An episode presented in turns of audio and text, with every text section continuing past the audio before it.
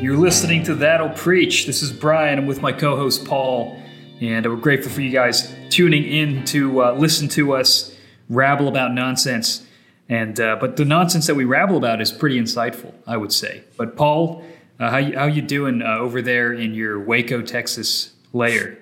In my, you commented that my office is smaller than usual. It is pretty small, but it's cozy. I feel like I feel like academia has not treated me as well as ministry has treated you.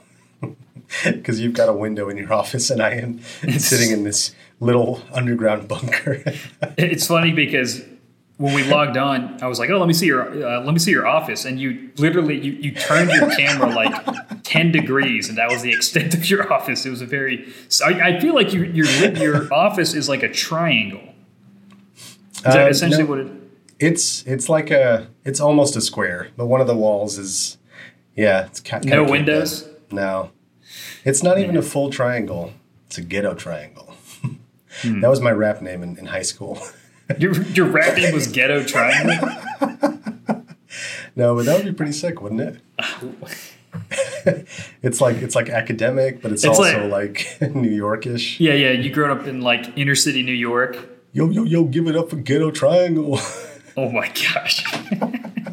yeah, and then like people instead of beatboxing, you just pull out a triangle, and you, which is just like notorious for your for your triangle tracks. Oh man, that's my childhood. Well, yeah, there you go, Ghetto Triangle. But uh, yeah, I mean, it seems like you've uh, made your nice little home there in Waco. That's right. Waco, Waco, Texas. Waco, home of uh, the two famous cults. We talked about the old cult. Yeah, we, I think we've talked about cults every lot. single time. We yeah.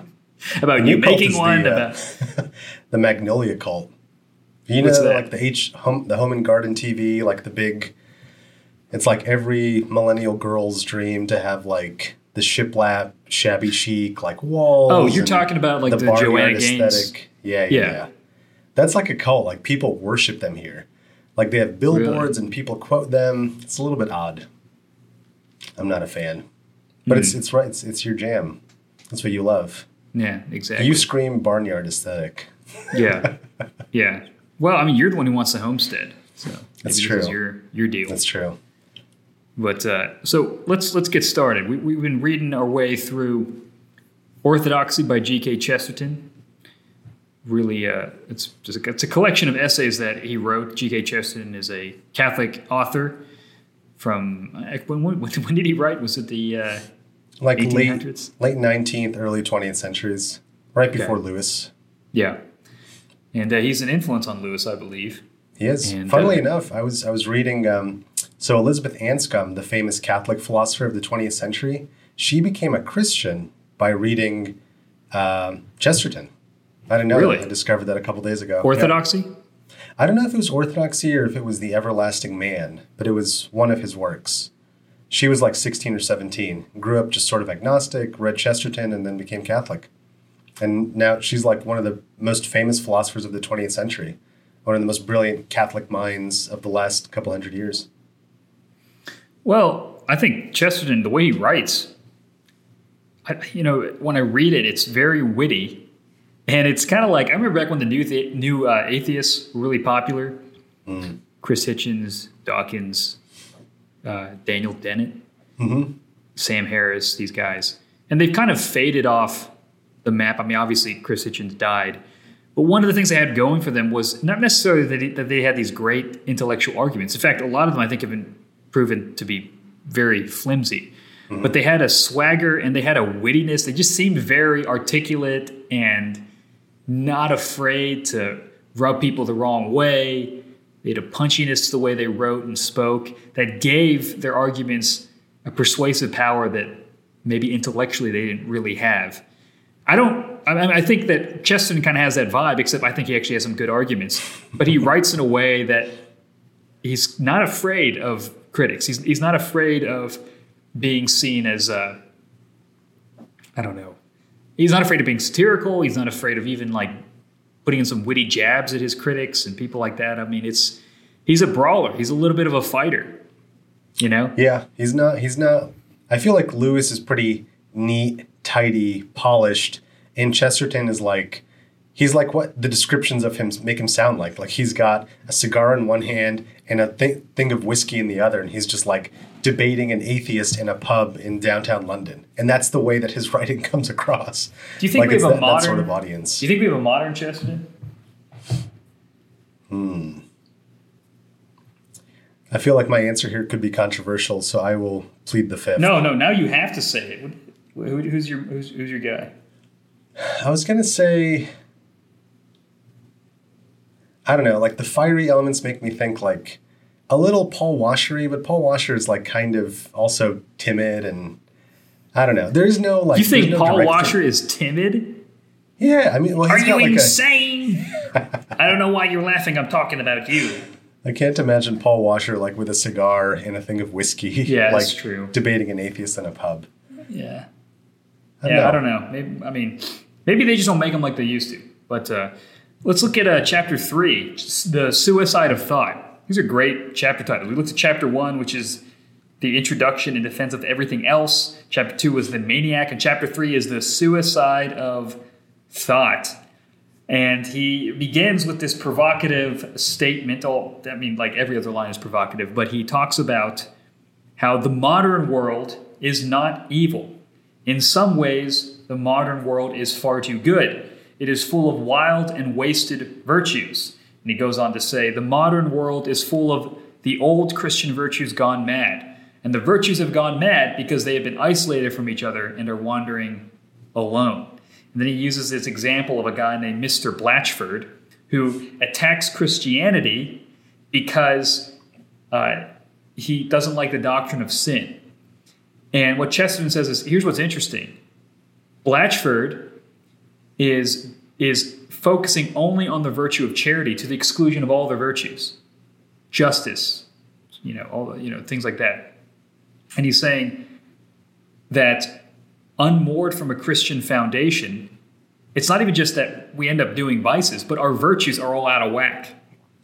And I think he's touching on something here because the guy who says uh, it's easier to forgive sins by saying there are no sins to forgive, he is overly empathetic, overly charitable to where there's no doctrine of sin anymore. It's out of balance, it's out of whack. And Chesterton is trying to reveal that. He's saying it's actually our virtues out of whack that are our problem. You can't just point at the bad things we do, but the good things that we do in isolation from other good things, or the good things that we do out of balance or without a, a vision of, of how they all integrate together.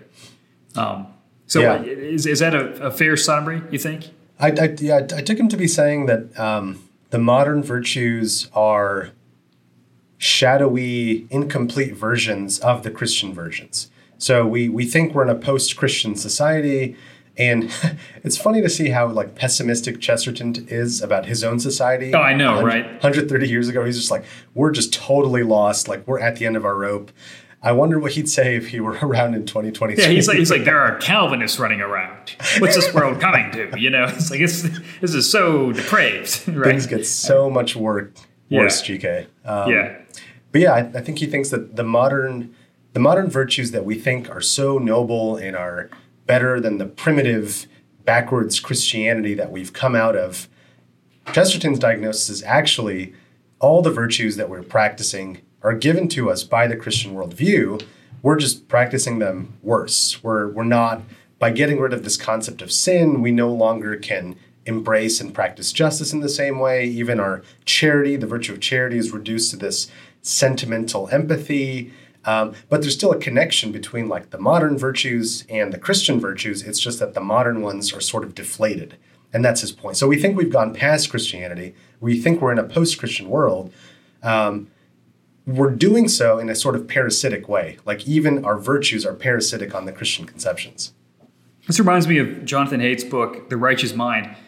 Uh, we've talked about this before, I think. And one of the things he talks about is uh, for between liberals and conservatives, he talks about moral taste buds and how we have like these certain sensibilities that are kind of baked into who we are, and that the liberal moral taste buds are like safety and equality or something like that. And so those are the things that that they feel are like compelling. Whereas conservatives have safety and equality, but also sacredness, uh, order, all these other things. Yeah. Yeah, authority. Meaning they have a wider palette, a wider things, wider things that, uh, a wider palette of things that give them consideration. that you know, and you can see if all you have is the harm principle, like do no harm and make sure everything's equal. I mean, then you don't have no room for authority, for sacredness, for these types of things. It's a very myopic kind of view of what good is. But he's trying to say that, yes, there's Christian charity, but that's not the whole thing. And, and, and also, you can't understand what charity really is apart from understanding it in relation to Christianity. Mm-hmm. You, can, you can get a shadowy version, like you said, but it's always going to be deprived of something, deprived of its fullness. Yeah. You know? But uh, I like this. Yeah, I like I like this discussion of um, the section on humility. I think yeah, was, was really was really telling, and, and you could in reading this you can see where um, maybe Lewis was influenced, or th- there's a lot of this that I, I read and I, I see bits of this in Lewis's thought and Lewis's writings. But the overall picture that um, Chesterton's trying to give us is the modern mind is one that's trying to be humble but in saying that it's humble, it takes on like a weird, like corrupted version of humility. The modern sense of being humble is just be skeptical. Don't believe anything. Right. We don't have enough evidence to to affirm or have convictions or anything like that. And so we th- we have replaced the virtue of humility with the virtue of skepticism. Or we think that they're the same. We think what it is to be humble is to just have less and less beliefs until you get to the point where, Chesterton notes, you start denying even the most basic things like believing the external world exists or believing the multiplication table or all of these sorts of innate or sort of innocuous, um, super obvious principles that we need to function the modern mind says, "Oh, we we can't know that. We're not equipped to handle this stuff." And so, we, what we call a posture of humility is actually just a posture of skepticism. But Chesterton's diagnosis is that's actually just cowardice. So, what we're calling humility is just being afraid of forming convictions and like submitting ourselves to the truth. Where true humility is about don't believe more or less than what the evidence suggests to you, but never believing anything at all, never forming convictions. That's not humility. That's just cowardice. That's looking at reality and failing to submit yourself to the way the world is. And so you're an intellectual coward on this modern reading of humility. And even that conviction that you can't know these things is itself a dogged yeah, conviction. That's right. I mean, you're yeah. very certain that you can't know. And not only that, yeah. most often you're very certain that other people can't know. You know, people will say, well, you know, I think it's great that you found Christianity or you have this moral code and that's good for you. And it's like, well, which one of us is right. They're like, well, it's not about right or wrong. It's about perspective. And it's like, well, what if my perspective is you're wrong? It's like, well, you can yeah. have that perspective. It's like, what if, what if I think you should have that perspective too? That's right. Well, if you agree with me, then you deny your own position. If you if you disagree with me, you still deny your own position. You know, it's a circular type of thing. Yeah. And I, I like how Chesterton puts it. He says that uh, a man was meant to be doubtful about himself, but undoubting about the truth. This has been exactly reversed. He's talking about his modern day, our, our modern day too. Nowadays, the part of a man that a man does assert is exactly the part he ought not to assert himself. The part he doubts is exactly the part he ought not to doubt the divine reason. The new skeptic is so humble that he doubts if he can even learn. Mm. Uh, and, and, of course, he says too, um, he talks about if you met a guy on the street who keeps saying crazy things and then caveats them with saying, "But I might be wrong."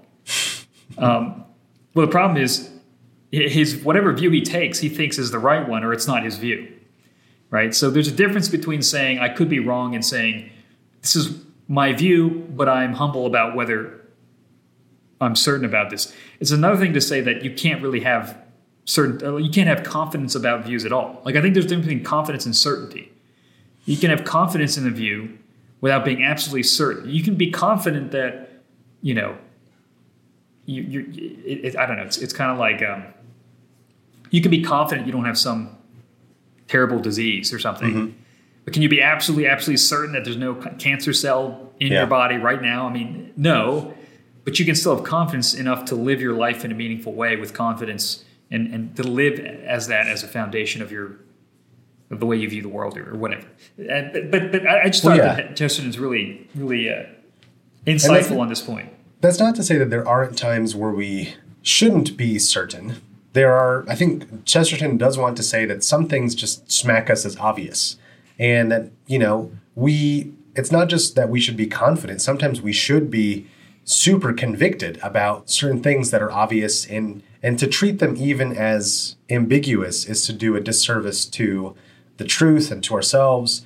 So he he says it like this we're on the road to producing a race of men too mentally modest to believe in the multiplication table. Yeah. We are in danger of seeing philosophers who doubt the law of gravity as being a mere fancy of their own. Scoffers of old time were too proud to be convinced, but these are too humble to be convinced. The meek do inherit the earth, but the modern skeptics are too meek even to claim their inheritance. I love that. It's just Great there line. are certain things that are obvious and fundamental and self-evident. And to be reasonable rational as a human being is to acknowledge those and to use those as first principles 2 plus 2 equals 4 there's an external world around me. There are basic moral truths. Like if we don't know these things then we can't know anything else. Just like you pointed out the skeptic who's so certain that his skepticism is correct is going to do so in the face of all this other evidence for more obvious things like morality, mathematics, logic. Those things seem to us far more obvious than the skeptical worldview, but the skeptic has sort of traded one set of obvious first principles for another. He thinks the skepticism is the obvious way to go, when that just doesn't strike most of our human experience. Chesterton here is trying to vindicate human experience, trying to vindicate common sense. That the ordinary person on the street is going to say, Yeah, you believe in gravity, you believe in the multiplication table. But what he calls the philosopher or the skeptic, the academic, thinks that it's a mark of wisdom to go beyond common sense and elevate this other way of thinking. And Chesterton thinks not only is that backwards, it does a disservice to reason, and it's actually super arrogant and cowardly synonymously. It's kind of like you look around the world and you have the, you, you feel like you have these glasses, these skeptical glasses that see through everything, but you never question whether your glasses are faulty or not. Yeah. Right? You use it to, and you're, everyone's making a judgment call. Um, it's, he actually says later, reason is itself a matter of faith. It is an act of faith to assert that our thoughts have any relation to reality at all. And he says, uh, the young skeptic says, I have a right to think for myself, but the old skeptic, the complete skeptic, says, I have no right to think for myself. I have no right to think at all. Now, that sounds a little, but I, I understand, though, who he's, the, the mentality of the person he's criticizing, though, because yeah, on the one hand, you're, you're saying, okay, how do you know what things you should assume, whether they're correct or not? Like every at the end of the day, everybody is judging for themselves in a sense. You either find it persuasive or not. That doesn't affect whether something's true, but it does affect whether you believe it's true. You're, you're still making judgments. Um, I guess maybe what what, the, what we're trying to say is that there are some things that you can't there are some things that that you can't avoid starting points that can't be proven themselves. Right. So the very starting point of um, the fact that your thoughts relate to reality, that you're not a brain in a vat, that's something you assume that you can be confident. And not only do you need to be confident in that, but without that confidence in that, you have no ground to stand on to understand other things. And so I think what he's saying is if you're trying to unravel God, and maybe Christianity in specific, you're sawing off the branch that you're sitting on, right? And you're going to find that it's just not going to work. And maybe the reason that people feel like it works is because they're still, the branch hasn't fully fallen off. It's just kind of dangling and there's, it's kind of wobbly, but they're still sitting on it. Um, Yeah, it's it's almost like a similar move to what Lewis makes in the argument that we ended up doing a massive critique of, where Lewis basically argues that if if there's no God, like you can't trust your reason or something like that. Ch- Chesterton seems to be making a similar move, but he's he's more explicit about the Christian the Christian dimension of this argument, where like you have to you have to believe that your reason is itself able to communicate truth in some way and that if you get rid of christianity you like like you said you you saw the branch that you're sitting on. Um, so it, it does seem to be like a the the functioning of your rationality is it hinges on whether or not god has given you um, reliable reason and reliable faculties. So this this actually seems to be what Lewis is echoing later on in the argument in his book Miracles. But um, it's one of those You don't you don't buy it? I'm not exactly. I just it it sounds rhetorically powerful. I just I don't see the uh, like why that argument works, and we don't have to get into all the details again. It just all these arguments that seem to say, well, you need God to exist if your rationality is going to give you is going to access the world, or there's a connection between the mind and the world only if God exists, or I don't know. I mean, maybe maybe something like that is true. I just Chesterton doesn't give us an argument. He just sort of like assumes that that's going to be compelling. But yeah, it is rhetorically powerful. I'll give him that. Um, I'm just skeptical because I'm one of these philosophers that Chesterton's talking Yeah, about. Yeah, I know. You I think you just got exposed. That's right. I mean, would you say that? Let me think about like we've talked about Alvin Plantinga and his Mm-hmm. properly basic beliefs. I don't know if that's exactly what Chesterton is saying that, No. but it might be of the same species where it's Sure. like knowing God is like knowing that history exists. It's not just eh, that, that, that history is a real thing. It's not just something that appeared to Yeah. look like it's history or I think not a that's random right. event, stuff like that. Yeah, Um, yeah. because I mean, you should be. There's a healthy dose of skepticism, and he actually uses a good analogy for this because he's just great analogies. He says that um, he talks about how our uh, what is it like tradition is supposed to be like a spur. Where is it? Oh yeah. Um, the old humility was a spur that prevented a man from stopping. Is that what you're talking about? Yeah, that's it. Not a nail in his boot that prevented him from going on. For the old humility made a man doubtful about his efforts, which might make him work harder. But this new humility makes a man doubtful about his aims, which makes him stop working altogether. Yeah, yeah. And so he talks about how humility, intellectual humility, is meant to be a spur to kind of temper us to say, okay, there's some things that we don't have full clarity on. Things we need to be humble about how deeply held they are. We need to be malleable in our thinking to some extent. But then he's like, but if it becomes a, what was it? What's the opposite of the spur? I can't even find the. It's the nail in the boot. Nail. Okay, if it's a nail in the boot, then it actually impedes you from walking. It's it goes it transforms from being something that helps you, helps balance you and protects you, the spur, into something that harms you and becomes an obstruction to walking. Right. Right. The spur helps you to walk. The nail prevents you from walking. And he's saying this radical skepticism, without the without some kind of uh, foundation in Christianity or without some kind of boundary marker, ends up undermining the entire project itself. Yeah. Yeah, I, I do think that that's I do think that something like that is right. Um, the instinct against skepticism, the instinct against, uh, you know, not taking seriously common sense, like I think that's right. Like, and he wants to preserve that, and he thinks that there's something to be there's something to be learned from the wisdom of the ordinary person's thinking and intuitions. Um, and may, maybe this is a kind of argument for God. So Plantinga says that, yeah, if if God exists, then God would make truth, at least in these fundamental um, assumptions, easily accessible. Like religious belief is going to be easy to access. Belief about metaphysics and like other minds and the world, like it shouldn't be too difficult. So we should we should expect common sense to be reliable. Um, and so maybe this does amount to something like an argument for God. And it does seem to be that this is what Chesterton's trying to point at. So you're saying that Plantinga has a more fleshed out view where he's saying if God, it, it, it seems reasonable to think that God would want logic and reason to be easily accessible. That that Yeah. you don't have to get a PhD to live a good life. Right, right, yeah. Right. And I, I, that is I am kind of curious about that. And he, he actually talks about how later on a guy uh, when he imagines a statue, uh, what's it say? Um, man, I wish I just I, I, I like remember all these quotes, but like oh, uh, uh, where is it? It's like something about he imagines a statue, but he doesn't think about it in square inches or something like that. Um, oh yeah, a man does not go mad because he makes a statue a mile high, but he may go mad by thinking it out in square inches. And I'm like, I- I'm trying to articulate what that means, but but it, I, I I get it. I just don't know how to explain it. It's it's like people don't go crazy like he's making this work of art.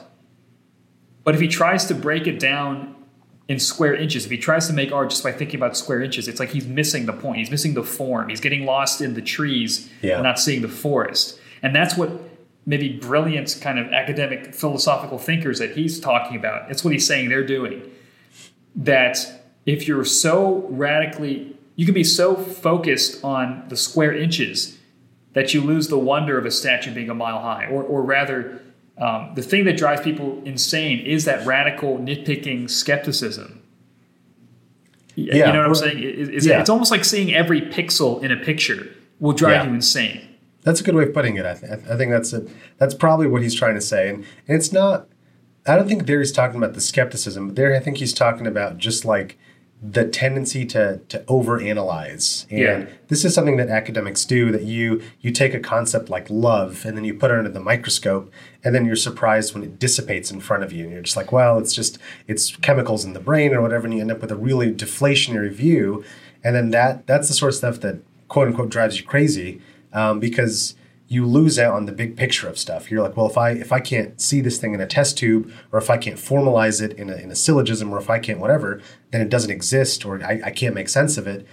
Chesterton's strategy is, well, no, you're, you're, you're going the wrong direction to try to understand. Yeah. You, you think that by reducing, you understand, but actually what you need to do is zoom out and look at things as a whole Yeah. so that you don't go crazy. It would like be describing your child by naming all their organs. You know what I mean? Like You don't you don't do that? you just, you just- yeah. No, I don't. I, well, I don't have kids, but you know, Liver, yeah, spleen. Yeah, yeah, exactly. Yeah, this is spleen Brescala. But yeah, it'd be like this. You're like, okay, you're you're you're being so precise on one level that you're missing the whole picture. What about the guy who uh, is addicted to change? If uh, this is if the change worshiper wishes to estimate his own progress, he must be sternly loyal to the idea of change. He must not begin to flirt gaily with the ideal of monot- monotony. I love that. Like Chesterton always flips it on its head. He goes, "So you've got this revolutionary. He's like, we got to change things. We got to break down the old order, rethink things, whatever." Well, that person actually has his own dogged tradition, mm-hmm. and it's that you always change things. Yeah. And so he actually becomes monotonous. He's sternly loyal to the idea of change, mm-hmm. always changing. It's, it's like somebody who, hmm. you know, it, it, uh, someone's like a serial dater or somebody who church hops all the time or can never hold down a job. I don't, I don't know what it is, but it's like, it's funny because you're like, you see, what do you say? You're like, oh, that person has a pattern of their life. Oh, that's hmm. just the way that they are. And the person who's always changing and rethinking, Yeah. it becomes its own rut. And the idea is you actually stick with something. Yeah. Have And you that's seen where life actually comes. Have you seen uh, Dead Poet Society? Yes. With you know the famous scene where he uh, he tells the students that they need to read the text from a different angle. Like don't read it straightforwardly, and then he stands up on his desk and then he reads it. yeah. It's like a famous scene where it's supposed to be like inverting. Um, the funny thing is, all the students get on their desk and Yeah, they do exactly what it, he's yeah. doing. and so, in, in encouraging them to like be different, like they're all just adopting the same posture. And then the SNL sketch. I, I was just going to say that the SNL parody of that, I can't even. The, the memories have merged where I don't even remember the actual last scene. That's the- I just imagine the guy's head getting cut off by the by the fan, the ceiling fan, and uh, Fred Armisen like Yeah. leaving like covered in blood. Like if, if people need to just watch. Let's put a link to it in the. Yeah, yeah, no, the it's, show it's pretty hysterical. But that is true. I mean, it's kind of like when Yeah. people criticize, you know, like hipsters back in the day, where it's like Right. you guys are trying to be countercultural and you all look the same. Yeah, that's right. You know. You don't take showers and way too much facial hair. Whoa, I They're think, like the- I think you're projecting there. I think that's projection. That's right. Um, can we talk about Chesterton's bleakness about society? Yes. I I love this, and I also find it hilarious that he just thought like like the end of the twenty the end of the nineteenth century in London was just like the post apocalyptic like post everything world where just things can't get any worse, and I just find that hilarious because. I don't know. I, I, if he were alive today, I think he just maybe maybe one thing to he just doesn't think that society could further degenerate from what it was. Maybe he's just optimistic about what human beings are capable of, but like when he says here, it's vain for bishops and pious bigwigs to discuss what dreadful things will happen if wild skepticism runs its course. And then he says, It has run its course. It is vain for, for eloquent atheists to talk of the great truths that will be revealed if we once see free thought again. We have seen it end. it has no more questions to ask. It has questioned itself. You cannot call up any wilder vision than a city in which men ask themselves if they have any selves at all. You cannot fancy a more skeptical world than that in which men doubt if there is a world. And so he thinks like this is sort of the end of society and things just can't get any worse than they have. Um, we have found all the questions that can be found. It is time we give up looking for questions and begin looking for answers. So he's like, this is the call to the turn. Like, let's come back to reality and reason. And this was like late 19th century London. I just I, that that section I found was just super hilarious. Our world is so much worse than what he envisioned. well, I mean, he, he does talk about like the modern affinity for change, like we were saying, and it is interesting how these ideas began over a century ago. I mean, these aren't like new things. Mm. Um, he talks about Nietzsche a little bit. Um, oh yeah, he doesn't like Nietzsche. He is it Nietzsche? That, is it Nietzsche? That's how you say it, Nietzsche. Uh, if you're gonna be pronounce it in German, it's Nietzsche. Nietzsche, not Nietzsche. Not Nietzsche. That sounded almost Japanese. Nietzsche. That's racist. Nietzsche. Um, if the um, sta- if the standard changes, how can there be improvement? Which implies a standard. He talks about basically when people are trying to like the idea of progressivism or progress implies a standard that, to which we are working. So you can't escape standards. Mm. I don't know if there's that much to, to say about that. Well, but, I mean, on on the on the Nietzsche thing, real quick. He so Nietzsche's big thing was the will to power. Like yeah. Nietzsche thought morality was sort of a shackle and it's a holdover from Christian times, and the truly enlightened individual surpasses or evolves past morality, and so it's all about the will. And then Chesterton uh, responds and says, The worship of will is the negation of will. The admi- to admire mere choice is to refuse to choose. So, willing and like worshiping your will is itself a kind of like um, undermining of your own free will because you're not acting. You're just sitting there admiring your will. You're not doing anything. You're admiring your ability to choose. You're not actually choosing. Um, and so he thinks like he's affirming like just living life and doing the sort of like run of the mill daily sort of stuff. But then he also critiques will as um, as a limitation. He says every act of will is an act of self limitation. I think this is fascinating. To desire action is to desire limitation. In that sense, every act is an act of self sacrifice. When you choose anything, you reject everything else. That objection, which men of this school used to make to the act of marriage, is really an objection to every act. Every act is an, irre- an, irrevocable selection exclusion. Just as when you marry one woman, you give up all others, so when you take one course of action, you give up all the other courses. if you give up King of England, if you become King of England, you give up the post of Beadle of Brompton. If you go to Rome, you sacrifice a rich, suggestive life in Wimbledon. So, this idea that there's like the human life comes necessarily with limitations. And we think that what it is to have unlimited choices is to have unlimited freedom. And that may be true until you make a choice, Chesterton says. The moment you make a choice, you self limit because you have closed yourself off from having done something else.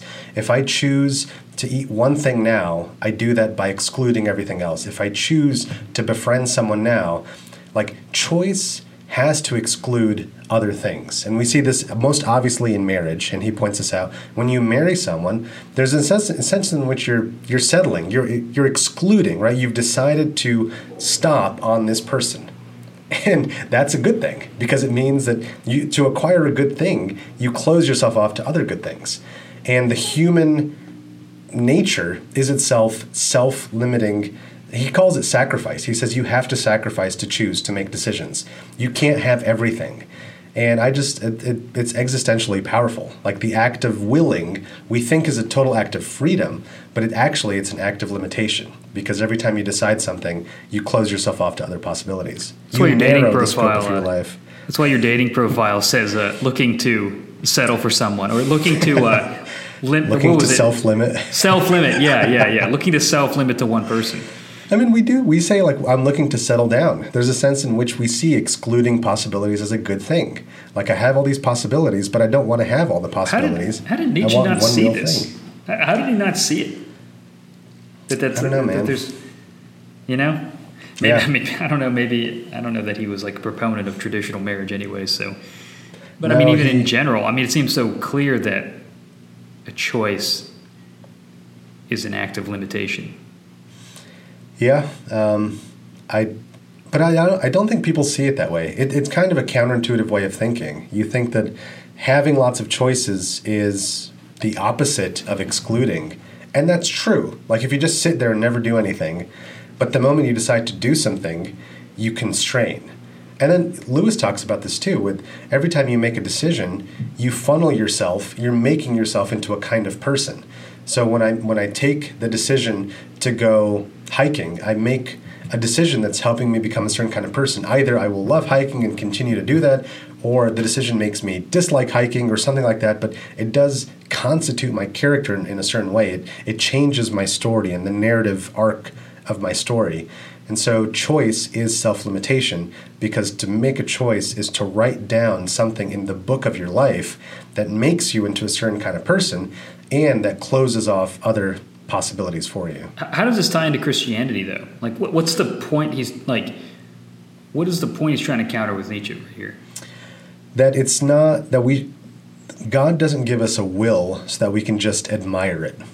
And it's like, just do it, sort of like Nike tagline do things. Don't just sit there sort of navel gazing and, and reflecting on the fact that you have this capacity for will.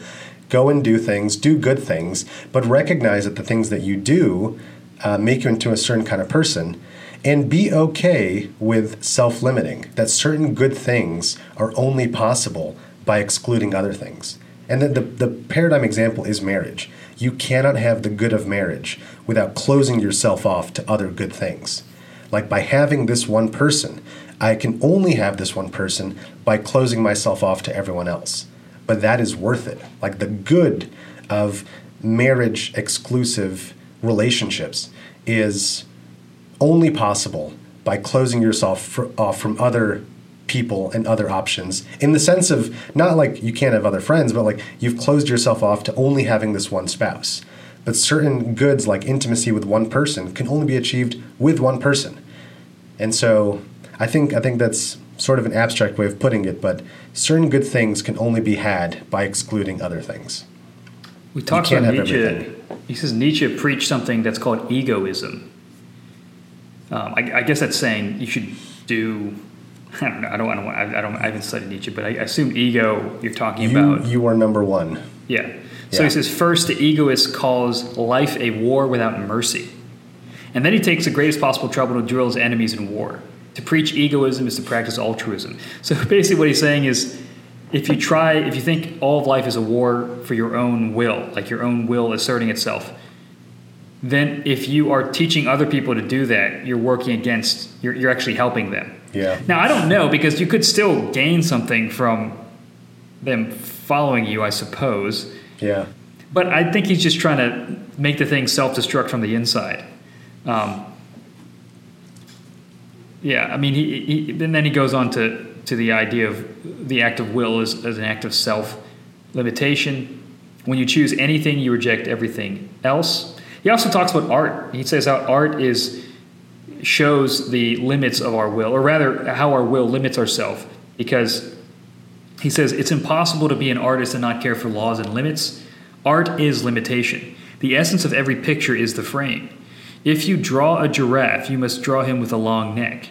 If, in your bold, creative way, you hold yourself free to draw a giraffe with a short neck, you will really find that you are not free to draw a giraffe. the moment you step into the world of facts, you step into a world of limits. Hmm. So he's saying, look, you're limited. Like art, art is seen as this great creative thing, but if you draw a giraffe without a long neck, you're not drawing a giraffe yeah right?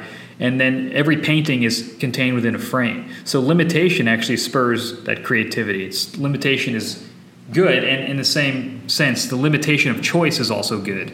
Or the, or the, the fact that when you make choice, you limit your options. That's that's what a life is, Yeah. making these decisions. And I wonder if why we're so anxious and crazy is because we actually have so many choices. Oh yeah, know? absolutely. Psychologists talk about the the paradox of choice.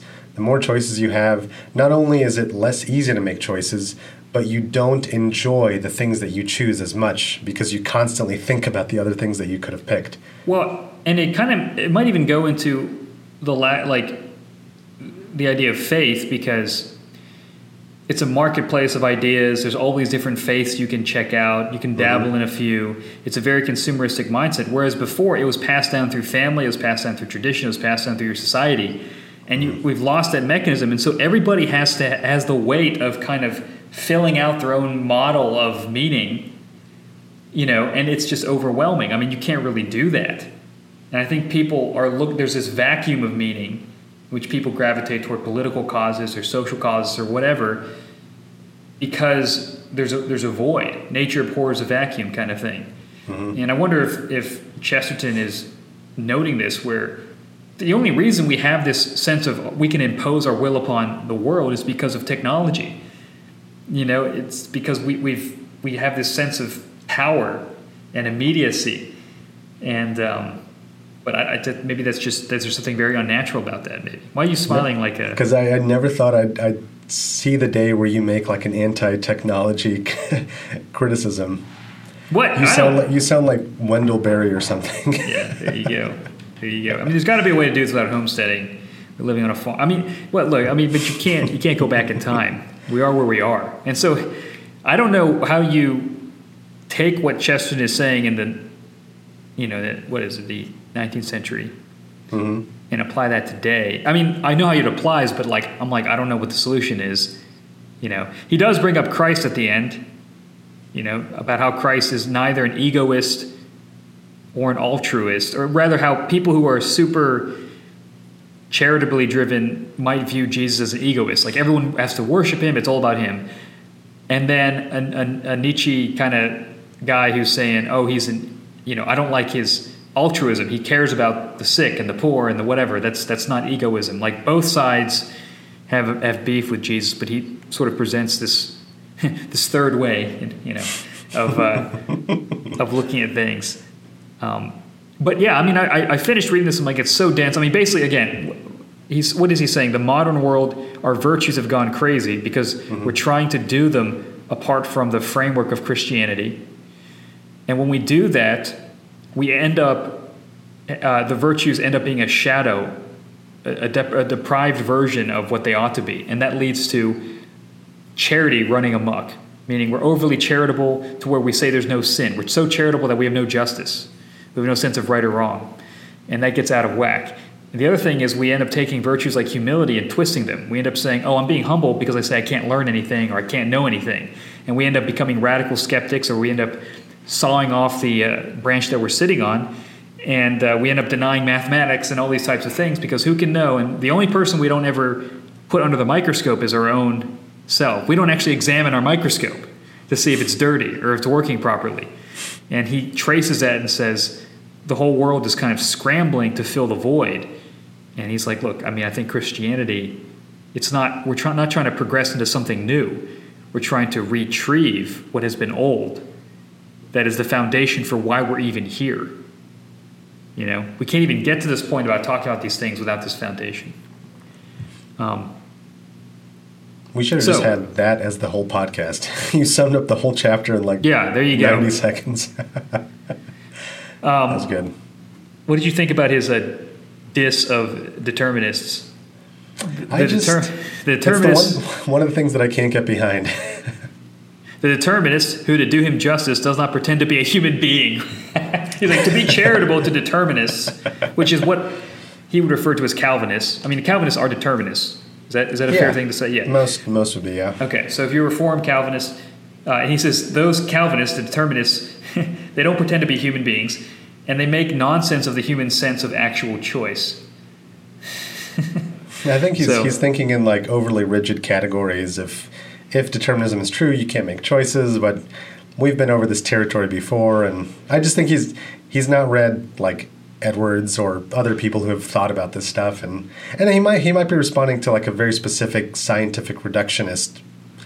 I mean, he might not have Yeah. in mind determinism the way that sophisticated theological determinists are thinking about it, but just sort of like people who say you are just your neurons or something. Yeah, I, I don't know. I'm, I'm trying to be charitable to him, even though he's not charitable to me as a determinist. There you go.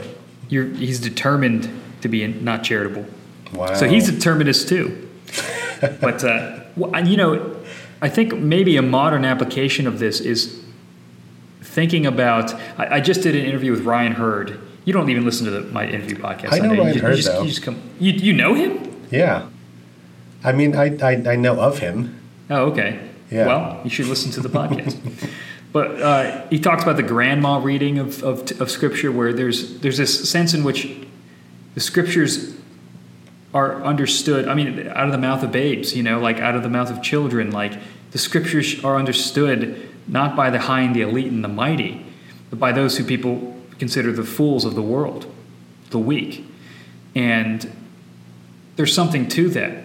I think the common sense of like, there's something that your grandma, who's faithfully praying, reading the Bible, maybe she has a more simple understanding of theology. There's something that she gets in her simple faith that she bel like. It's better to believe a few things with all your heart than to know a bunch of things and believe them superficially, right? And I think who ends up understanding the doctrine of God better?